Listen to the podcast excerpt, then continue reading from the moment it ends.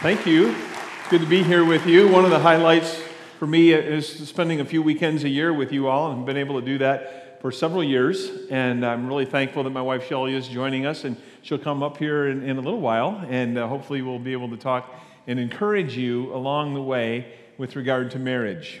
Uh, we went to a wedding last weekend in Cary, North Carolina, where we used to live years ago, and really good friends of ours. Their, their oldest daughter was married, and we went to their reception after the wedding. It was outside, just a, a beautiful event. And then we had plans for the other parts of the weekend to visit with other friends in different parts of the state of North Carolina, so we went and did that. Then we came back to Cary on Sunday night to visit with our friends again and, and just kind of share with them some of the, the highlights of their weekend as their daughter was married. And they were just really kind of wiped out after that weekend. And they had a lot of different uh, paraphernalia or, or uh, uh different uh, uh, objects lying, lying around the house that kind of reminded us of the wedding from that weekend. One thing I noticed was a little sign that their daughter had made, and it had a, had a countdown on it. Uh, the sign reflected a certain number of days until happily ever after. And every day she'd write down a different number as, as the countdown was going on. And I saw that it said, two days until happily ever after. Now I can appreciate the, the spirit in which that was written, and you probably can too. She was really looking forward uh, with, with uh, great excitement toward her wedding day. Uh, but those of us who have spent any amount of time being married, we know that uh, while there can be much happiness in marriage, it's not always happily ever after, is it? Well, we also spent last, last weekend uh, with some other friends on the other side of the state of North Carolina. They're, they're celebrating their silver anniversary soon to say, you know, 25 years. Sunday morning, there was an invitation to the entire church to come join them to celebrate 25 years of wedded bliss. And uh, that's a nice way to say it. Uh, they have a good marriage, but if they were honest, it hasn't always been bliss filled. It's been challenging, it's been difficult at times. Uh, friends, marriage is filled with, with adventure and mystery and sometimes rough patches too, isn't it? That, that, that's how it is. That, that's reality.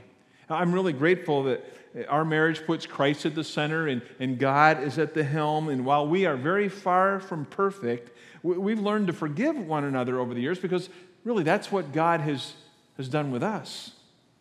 We've been in a series around here called Beyond Ordinary. And we talked about no ordinary honesty and no ordinary forgiveness, no ordinary anger. Today we're talking about no ordinary marriage. We want to help take marriages to the next level. And we may say some things this evening that, that you agree with or, or you disagree with as well. We may say, say some things that, that make you snicker, or, or you may want to give the person next to you one of these. But, but tonight, uh, we want to make this an elbow free zone. No elbows allowed to, to fly around this room this evening. Eh, that'll help you pay attention better than ever before, right? Shelly and I, as Charity mentioned, we've been married uh, over three decades. That's the kind of a nice way to say over 30 years now. And we've learned some things about marriage along the way. And uh, one thing that we have learned is that it's not easy. It's just not easy. While that may be a, a no brainer for many of you, that was something I had to learn. I mean, I came into marriage thinking this is going to be a piece of cake. This will really will be easy. but that wasn't really the case. Not, not if you want your marriage to thrive. We were two very different people coming from, from various backgrounds. Uh, men and women are just different from each other, right? I mean, we, we see things differently, we react differently. At the start of the day, oftentimes when a woman says, I have nothing to wear, she really means, I have nothing new to wear. When a man says, I have nothing to wear, he's, he's meaning, I have nothing clean to wear. It's just a, a difference between uh, male and female, right? When, when you bring a, a variety of, of factors from various backgrounds into a marriage, it takes a while to figure that kind of stuff out. And, and going beyond a, a, an ordinary marriage is difficult, even when Christ is leading the way. Now, some of you have additional factors that have made it even more complicated for you. Perhaps you grew up in a home where, where dad or mom was often missing or gone altogether. Perhaps you had a, a different viewpoints about matters of faith, and that created some difficulty for you. Maybe you're part of a blended family and that's created some additional hurdles that you've had to navigate. Then throw in everyday life. One person said the problem with life is that it's so daily. There's a story told about an older couple that uh, they were having dinner together in a restaurant one evening, and, and the wife she sees another couple about their age sitting in a booth nearby, and she sees the husband there sitting close next to his wife and with his arm around her, and, and he's whispering things in his ear, and she's smiling. He's gently rubbing her shoulder and stroking her hair. And the woman turns to her husband and she says, Look at that couple over there. Look how close that man is to his wife, how, he's talking to her. Look how sweet he is. Why don't you ever do that? Her husband kind of looks up from his Caesar salad. He glances over the next booth and he turns to his wife and he says, Honey, I, I can't do that. I don't even know that woman. An old joke, but thanks for the laughter anyway. when it comes to marriage, the reality is this marriage is not easy. And because of that, you, you may get discouraged or even tempted to want to throw in the towel from time to time, to, to stop trying. And our hope is for you today to continue to try. Your marriage can go to the next level. And it's our goal to, to help you move toward no ordinary marriage. Now, we admit that we have many areas in our own world that, that need to be shorn up. But today, we want to provide you with a couple of key recommendations that, that can help you and, and, and then follow up with a response. Of course, the recommendations, they're, they're not from us. They come directly from God in His Word, straight out of the Bible. The Apostle Paul is the author of the New Testament book of, of Ephesians, and he was writing to the Christians in the first century. And they were, they were a lot like you and me back then. They were people that lived in an area that, that had uh, quite a bit of commerce. In other words, they, they had jobs. Uh, they were uh, living in a thriving city. The, the residents were moms and dads and husbands and wives, people trying to pay their bills, get their kids to where they needed to go, and do a good job in the marketplace. They tried taking care of their homes and at the same time make a difference for Christ. And during the first half of that book of Ephesians, Paul is talking about the supremacy of Christ. He, he points out that Jesus is really the one that's worth following. He, he's the one that should be in charge of our lives. And, and the second half of that book is more practical in its tone. Paul is saying that since Christ is leading the way, since he's the one you're following, here's how you ought to live. In the first verse of Ephesians chapter 5, Paul says, This is what a walk with Christ looks like. And later in that same chapter, Ephesians 5, Paul gives some advice to couples regarding marriage. And under the framework of mutual submission, he's quite helpful. He gives an instruction to husbands and he gives an instruction to wives as well. In Ephesians chapter 5 verse 25, Paul says, "Husbands, love your wives just as Christ loves the church and gave himself up for her." In verse 33, he adds these words to husbands. He says, Each of you must also love his wife as he loves himself. God's recommendation to husbands love your wives. And the word that's used for love there has this idea of the kind of love that wants to have the, the, the best for the other. It has this idea of unconditional kind of love. It's not based on your wife earning your love, it's something that you give, it's something that you do. Love is a verb, it's an action. I had lunch with a pastor friend of mine the other day, and he's been going through some difficult times in his ministry. He, he sent me a text one day, said, Let's get together for lunch very soon. I could really use some encouragement. So we set a time, and I was driving over to meet him. He's about 45 minutes away. And on the way over, I was thinking, Boy, I, I don't have anything to say that's going to be encouraging. I wish I could come up with something that's profound, but I had nothing. Well, we had lunch during that day, and he was telling me some of the details of the struggles he was going through in his ministry. And, and, and sometime during that, that lunch, I just said, You know, uh, Gary, uh, what you did, if I were you, I would have done the same thing. And I know that's hard, and, and some of the consequences are tough, but it was the right thing to do. And uh, then we continued our lunch. And later on that day, he sent me a text and he said, Thank you for your encouragement, your friendship, your words of wisdom. Can't tell you how much I appreciate you. You know what I did really that day at lunch? I, I just reassured him, and he needed some affirmation. Am I okay? yeah, you're okay. When it comes to marriage, your wife needs reassurance. When you support her decisions, when, when you support her in general, when, when she feels reassured, she knows that she's loved. If she asks, Will you love me when I'm old or gray or if I have Alzheimer's? Rather than giving a smart aleck answer, something like, Of course I'll love you. We're, we're going to grow old together, we'll get gray together. That, that, that goes a long ways. She needs to know that you're committed. And reassurance says, I will love you, I will never leave you. Well, what are some other ways that you can love your wife?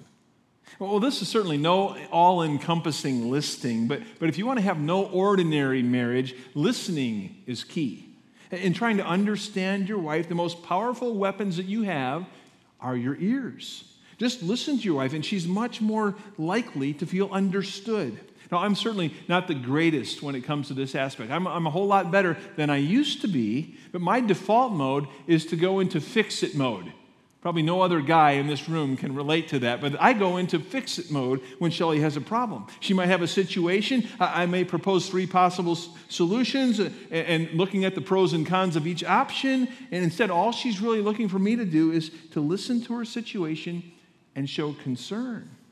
And once in a while, she may say, What do you think I should do? But mostly, it's best to listen without proposing a solution. Now, that's not natural for most men, but it tells your wife that you love her. Now, that doesn't mean that guys should not talk either, right? That's, that's kind of a tricky one. Uh, a couple years ago, my mom went to the phone store to, to get a new phone, and, and the, the salesperson said, Ma'am, what do, you, what do you use your phone for? Well, my mom, she just looked at him and said, Well, I, I talk and I listen. And he kind of was asking, you know, what are all the different things you use your phone for? All she had was just an old phone. She talks and listens. And uh, he, he finally worked it through with her. But guys, if you want to love your wives, you need to talk and you need to listen. We mentioned that listening part for a bit, but what about the talking? Well, last weekend at that wedding reception for our friend's daughter, uh, I, I, was talking with a friend of ours that's about our age, and, and I asked her, How's it going for you? How are you doing in life now that uh, you're in a new stage and their kids had both graduated from college and they're recent empty nesters?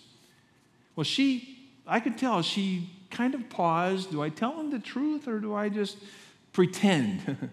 then she said, Well, I, I'm married to someone who's pretty quiet and I like to talk. And he's quite content being quiet.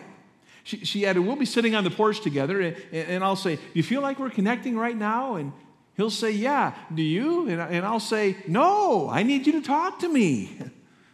Well, this new phrase, phase of life is requiring some adjustments in their marriage. Guys, we're not always sure when to talk and, and when to listen, are we? In reality, both are needed in order for your wife to feel loved. Research has shown that the male preference for what's called shoulder to shoulder communication, which includes little or no talking, is, is number one on a guy's list. Here's where I need to remind you that we're in a, a no elbow zone tonight, right? In one study, researchers performed a series of tests on males and females from four different age groups second graders, sixth graders, 10th graders, and 25 year olds. Instructions for each pair of females and each pair of males were exactly the same. Enter a room, sit down on a chair, and talk if you wish. Well, as the test proceeded, every pair of females, no matter what their age, reacted the same way. They turned their chairs toward each other, or at least they turned toward each other so that they could talk and, and be face to face and lean forward. The males acted differently. what do you think they did? Well, they didn't turn their chairs toward each other in any way. They sat side by side, shoulder to shoulder, looking straight ahead, and every once in a while glancing at each other just for a split second or two. Because the females turned their chairs toward each other, or literally uh, turned their chairs to face one another for direct face to face contact, the researchers assumed that they would be the most intimate in their conversations. But actually, the most open and transparent of all the pairs between the male and the females were the 10th grade boys. bottom line is that men grow close by doing activities together, shoulder to shoulder. And the reality is that there's a need for both. There's time to listen and a time to, to talk. There's no magic formula or silver bullet for knowing when to engage in either aspect. The key is to communicate. And when you listen attentively and appropriately, when you talk and share your life, your wife will know that she's loved. your marriage can be beyond ordinary. And love is shown by being reassuring and listening and talking. And Shell may just want to add some other areas, another tip or two as to how we show love or how we love our wives. Well, when Steve said I could add one thing, I thought I would add one really big thing so that it covers all kinds of territory that maybe he hadn't already covered. And um, so for me, and I think probably for most wives in this room, when your husband thinks of you and then acts on that thought thoughtfully, you feel loved. Would that be true? So, this whole category of thoughtfulness is really big. It covers all kinds of things like meaningful touch. And um, if your husband glances at you across a crowded room in a way that lets you know he's thinking about me, that expresses love to a woman. Or if um, he writes you a note. Steve has always been really good at using sticky notes. And I think partly that's because they're really small, and so you don't have to write very much on them. But that's what's so great about it, too, because he can just write a, a little one liner and stick it on the door to the garage so that when I leave that day, I know he thought of me and I feel loved. Uh, that's a simple one, guys. You might want to just start using that one right away. But a bigger idea would be maybe if you buy a gift just because you were out somewhere and you saw something that reminded you of your wife.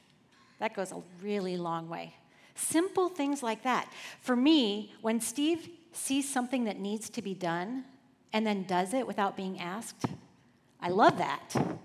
And I feel loved. It's, there are things like, um, you know, if, if he says, we should have so and so over for dinner, and then he pitches in to help fix the dinner, and then afterwards, when everybody's gone, he's on the cleanup team right beside me. I mean, it's just those kinds of things that are thoughtful. Um, for me, that service area is huge because I am married to a great communicator. And for you wives who aren't married to somebody who likes to talk with you, you might be thinking, you know, I really could care less if he washes my car every Saturday right on time, or if he keeps that lawn so manicured because he never talks to me.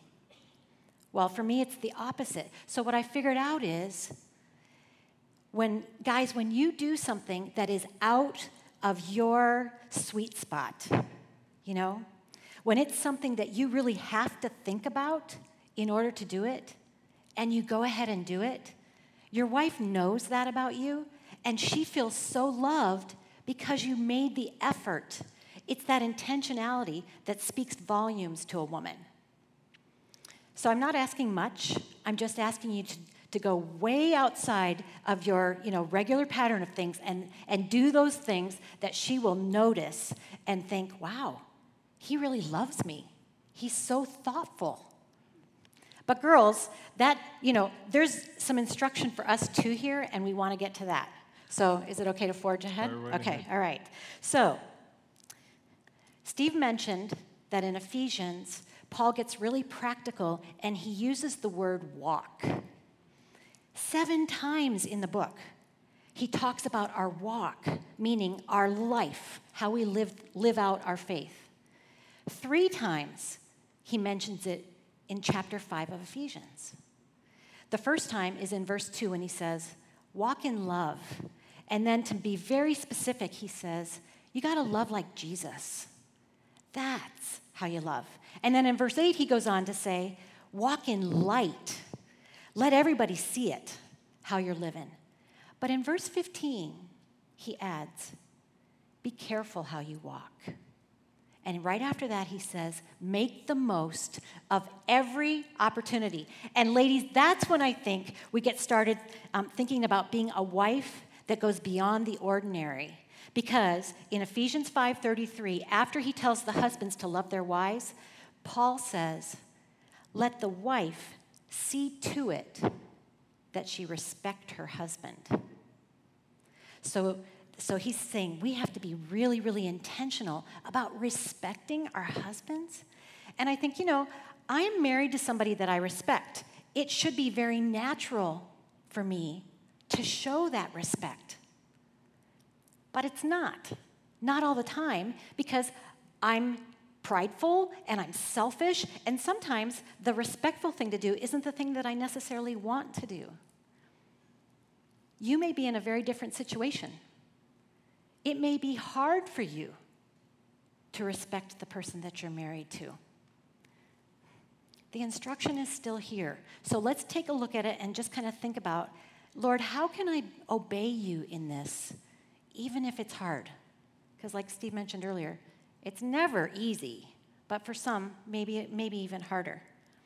You know, and I think part of that is Paul is saying that to wives because when we first get mar- married, we might feel naturally respectful, but you know how familiarity kind of wears away at that? In fact, there's, there's a phrase familiarity breeds contempt. Yeah, and so we could slide from respect into contempt if we go the natural way of things. But you know, this is a choice. We could do the Philippians 4 8 thing, which says, fix our thoughts about our husbands on what is true, honorable, right, pure, lovely, and admirable. And allow familiarity not to breed contempt, but to feed respect Husbands, would you like that if your wife only thought about what, what is right and honorable and admirable about you and then acted on that with her words and her actions? Wouldn't that be kind of awesome? What would that do to you internally if that's how we regularly responded to you? I mean, God might be onto something here. I'm going to read Ephesians 5:33 from a different version. It's the Amplified Bible. And it starts the same way.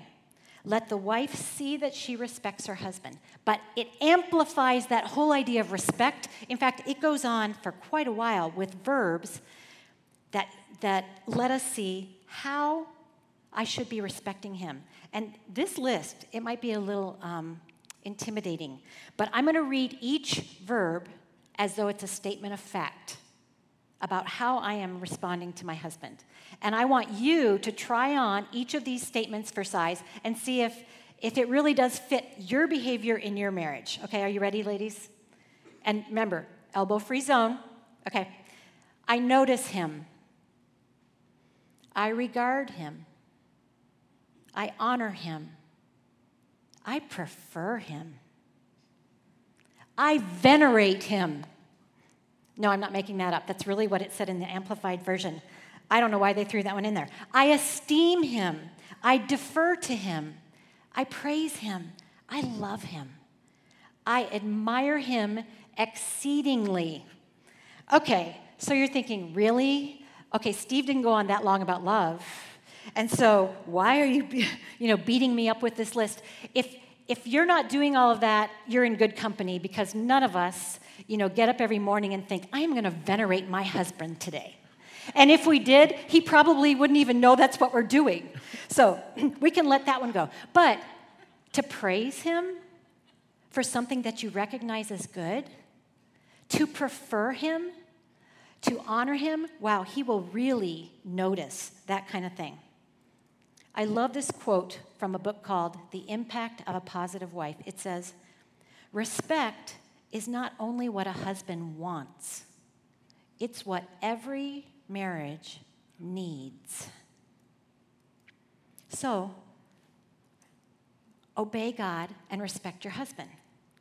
Okay, but the flip side of that is what happens when a wife doesn't respect her husband?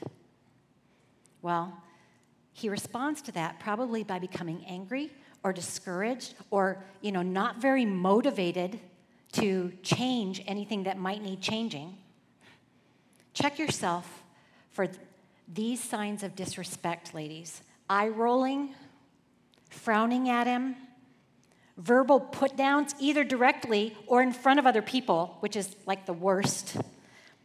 How about regularly arguing with him? You know, do you have friends who, when, when you get together with them, every time the husband starts to tell a story, the wife just picks that thing apart and, tell, and tells him, No, that's not the right detail. No, it wasn't on that night. And we're sitting there with our friends thinking, We don't really care about what night it was. Just let him finish the story.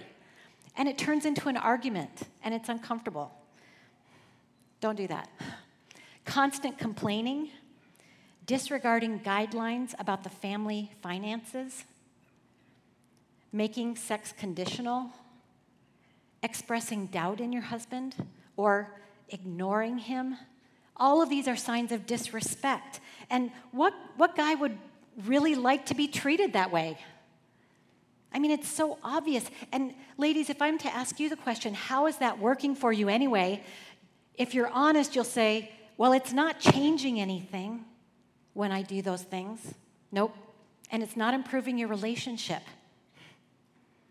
Craig Groeschel, I don't know if you've heard of him. He's a Christian author and he's a um, well known um, minister. And he said, if you treat your husband as ordinary or common, he won't feel empowered to lead your family.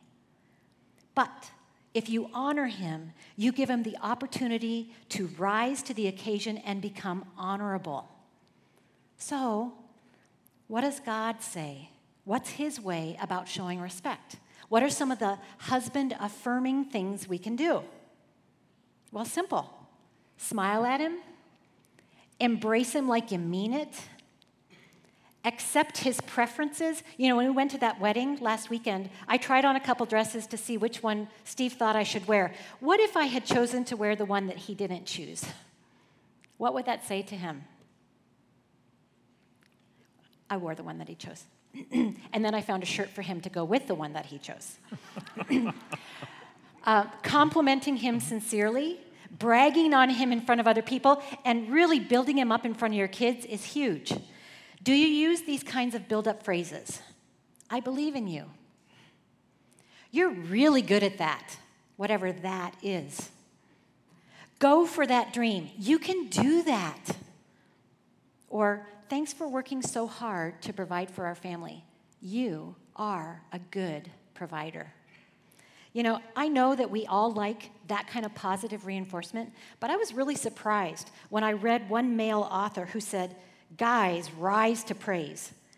We get a rush like nothing else when our wives praise us or look at us with awe. How often do we do that, girls? Come on. Romans 12:10 encourages us to do this. Excel at showing respect to one another. And then another version says, take delight in honoring one another. Wives, what if we did that?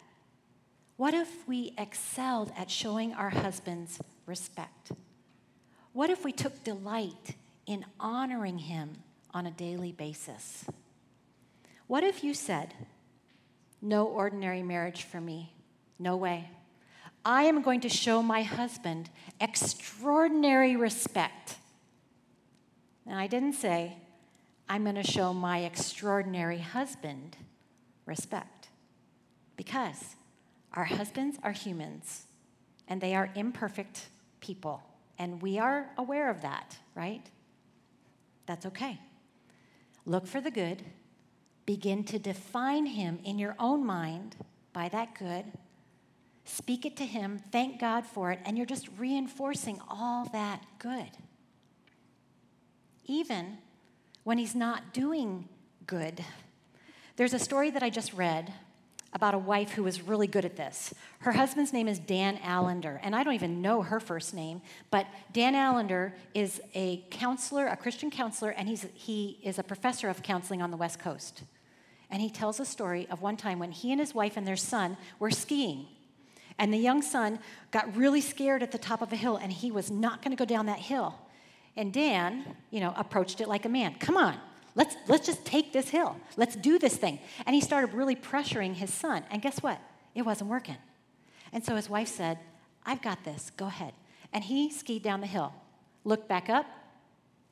Her way wasn't working either. She's trying to coax him and, and you know, just really encourage him. And the boy's not going down the hill. And Dan's like, enough of this. So he kind of marches, if you can march up a hill in skis. And the further up the hill he got, the madder he got. And he was going to let that boy have it. And she saw him coming and she saw how he was coming. And he said, You've tried, now let me take care of this. And she stood her ground. And she shook her head. And she said, No. And very softly she said to him, You have had so many men that you admire shame you in moments like this. And I know you don't want to be that kind of man to your son. He, it, it broke right through his anger. And in fact, he said he started to cry. And she just put her hand on his heart and she said, You're a good man. And she turned and skied down the hill. And there's this young son standing there, you know, shaking and quivering and thinking, Oh no, now I'm going to have it. And his dad turned to him and he said, Well, you heard what just happened here. And you saw your mom love me well. And I was wrong. And I'm asking you to forgive me for being angry with you. And that boy put his hand on his dad's heart and said, Mom's right. You're a good man. Ladies, we can contribute toward an extraordinary marriage by giving our husbands respect. Proverbs 31, you've heard of that woman. She's extraordinary. Verses 11 and 12 say this about her Her husband has full confidence in her and lacks nothing of value. She brings him good and not harm all the days of her life. In other words, she shows him respect.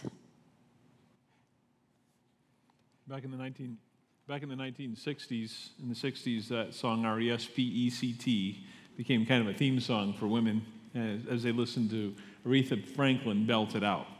But what most people don't realize is that, that song was written by Otis Redding two years before Aretha sang it. And he released it as a single in August of 1965 as a message to his wife. Aretha had the right to sing it as well, and, and, and women certainly deserve respect. If a man loves her properly, that will be there. The primary meaning in Otis Redding's song is a cry from a man's deepest soul that says, Respect is what he needs, and he's got to have it. You may have heard that children spell love T I M E. Well, husbands spell it R E S P E C T. Here's one big help that we're finding give your spouse the benefit of the doubt. Let me say that again. Give your spouse the benefit of the doubt. Uh, Shelley doesn't intend to be disrespectful, and I don't intend on being unloving, though I still hurt her at times with different comments and attitudes. The University of Washington spent 20 years studying 2,000 couples that have been married between 20 and 40 years to the same partner. And these people came from diverse backgrounds, they had widely differing occupations and lifestyles, but one thing was similar uh, the tone of their conversations. As these couples talked together, almost always there was a strong undercurrent of two basic ingredients love and respect. Uh, there was a survey conducted there by a secular university, and they found biblical principles to be vital. The wife needs love just as she needs air to breathe. And, and when the husband sees the spirit uh, of the wife deflate, he's stepping on her air hose. Same thing happens uh, for the husband. He needs respect, just like he needs air to breathe. And as long as the air is coming through, he's fine. Uh, when my wife points out something that she respects in me, quite frankly, I find that to be motivating. Uh, when that wedding was over last weekend and we were talking about it, there were a couple hundred people at the, at the uh, banquet, or what do you call that? Reception. And uh, thank you. Very respectful response, wasn't it? And uh, I, I didn't know everybody at the banquet or reception, but I talked to about 40 or 50, everybody that I knew. And I said to Shelly, hey, I think I talked to just about everybody that I know there. And she said, Well, I, I didn't do that. Boy, that was a good job. I wish I could do that. You're really good at that. And it made me feel pretty good. Uh, later on, the next day, we met with a pastor and his wife together, and the, the pastor was telling me he may be open to moving to a, a different ministry, maybe relocating in the future. I told him I'd keep my ear to the ground for him. And, and Shelly added in the conversation, she said, when Steve says that, he, he really means it. He, he has a knack for helping people fit in, in the right place in ministry. Again, that kind of observation and, and comment was fuel for my tank. I mean, I felt highly valued and respected by my wife. Uh, the reality is that marriage is not easy. And if you want to take it to the next level, if you want to have no ordinary marriage, then the recommendation from Scripture is to implement Paul's principles of love and respect, and that will help you greatly. Uh, what about taking this idea and putting it into actual practice? Let's focus the end of today's message by taking a next step or a practical response. One response for you may be to participate in the mentoring ministry that you have going on right at this church. You have a ministry that's led by Jeff and Diane Giese, where you have about a dozen different couples who are willing to mentor you one on one, whether it's before your marriage or you're already married, but you need some help or you need some encouragement. There are a dozen or so couples ready to do that right now, right today, that you could have uh, someone helping you, holding your hand through a difficult time, perhaps. But let's talk more eh, about specific steps that you may take uh, as part of our response for today's talk. Should I stand up? Go ahead. I feel like I want to stand up since you're standing up, but I'd like to be shoulder to shoulder. okay, so when we were thinking about the response, um, we thought, well, we better practice it. And so we asked each other um, this question. And so I'm going to start with the question for wives to ask their husbands, not right now, but when you have some time later on this evening or this weekend. I wonder if you have the courage to ask if there were one thing that I could do or stop doing to help you feel respected in the Lord, what would that be? And then the question for you wives is are you willing to do that one thing that he suggested? And guys, here's a response for you is kind of a homework question for the week. And can you ask your wife this question? If there were one thing that you'd want me to do or stop doing to show love to you in a godly way, what would that be? What would that one thing be? I mean, it's one thing to have the courage to ask a question like that, it's another to actually take action. Am I willing to do it? Am I willing to do it? Is that a response you're willing to take? So we're going to pray for marriages now. And and, you know, there are so many things to pray about that we were wondering how to narrow this down.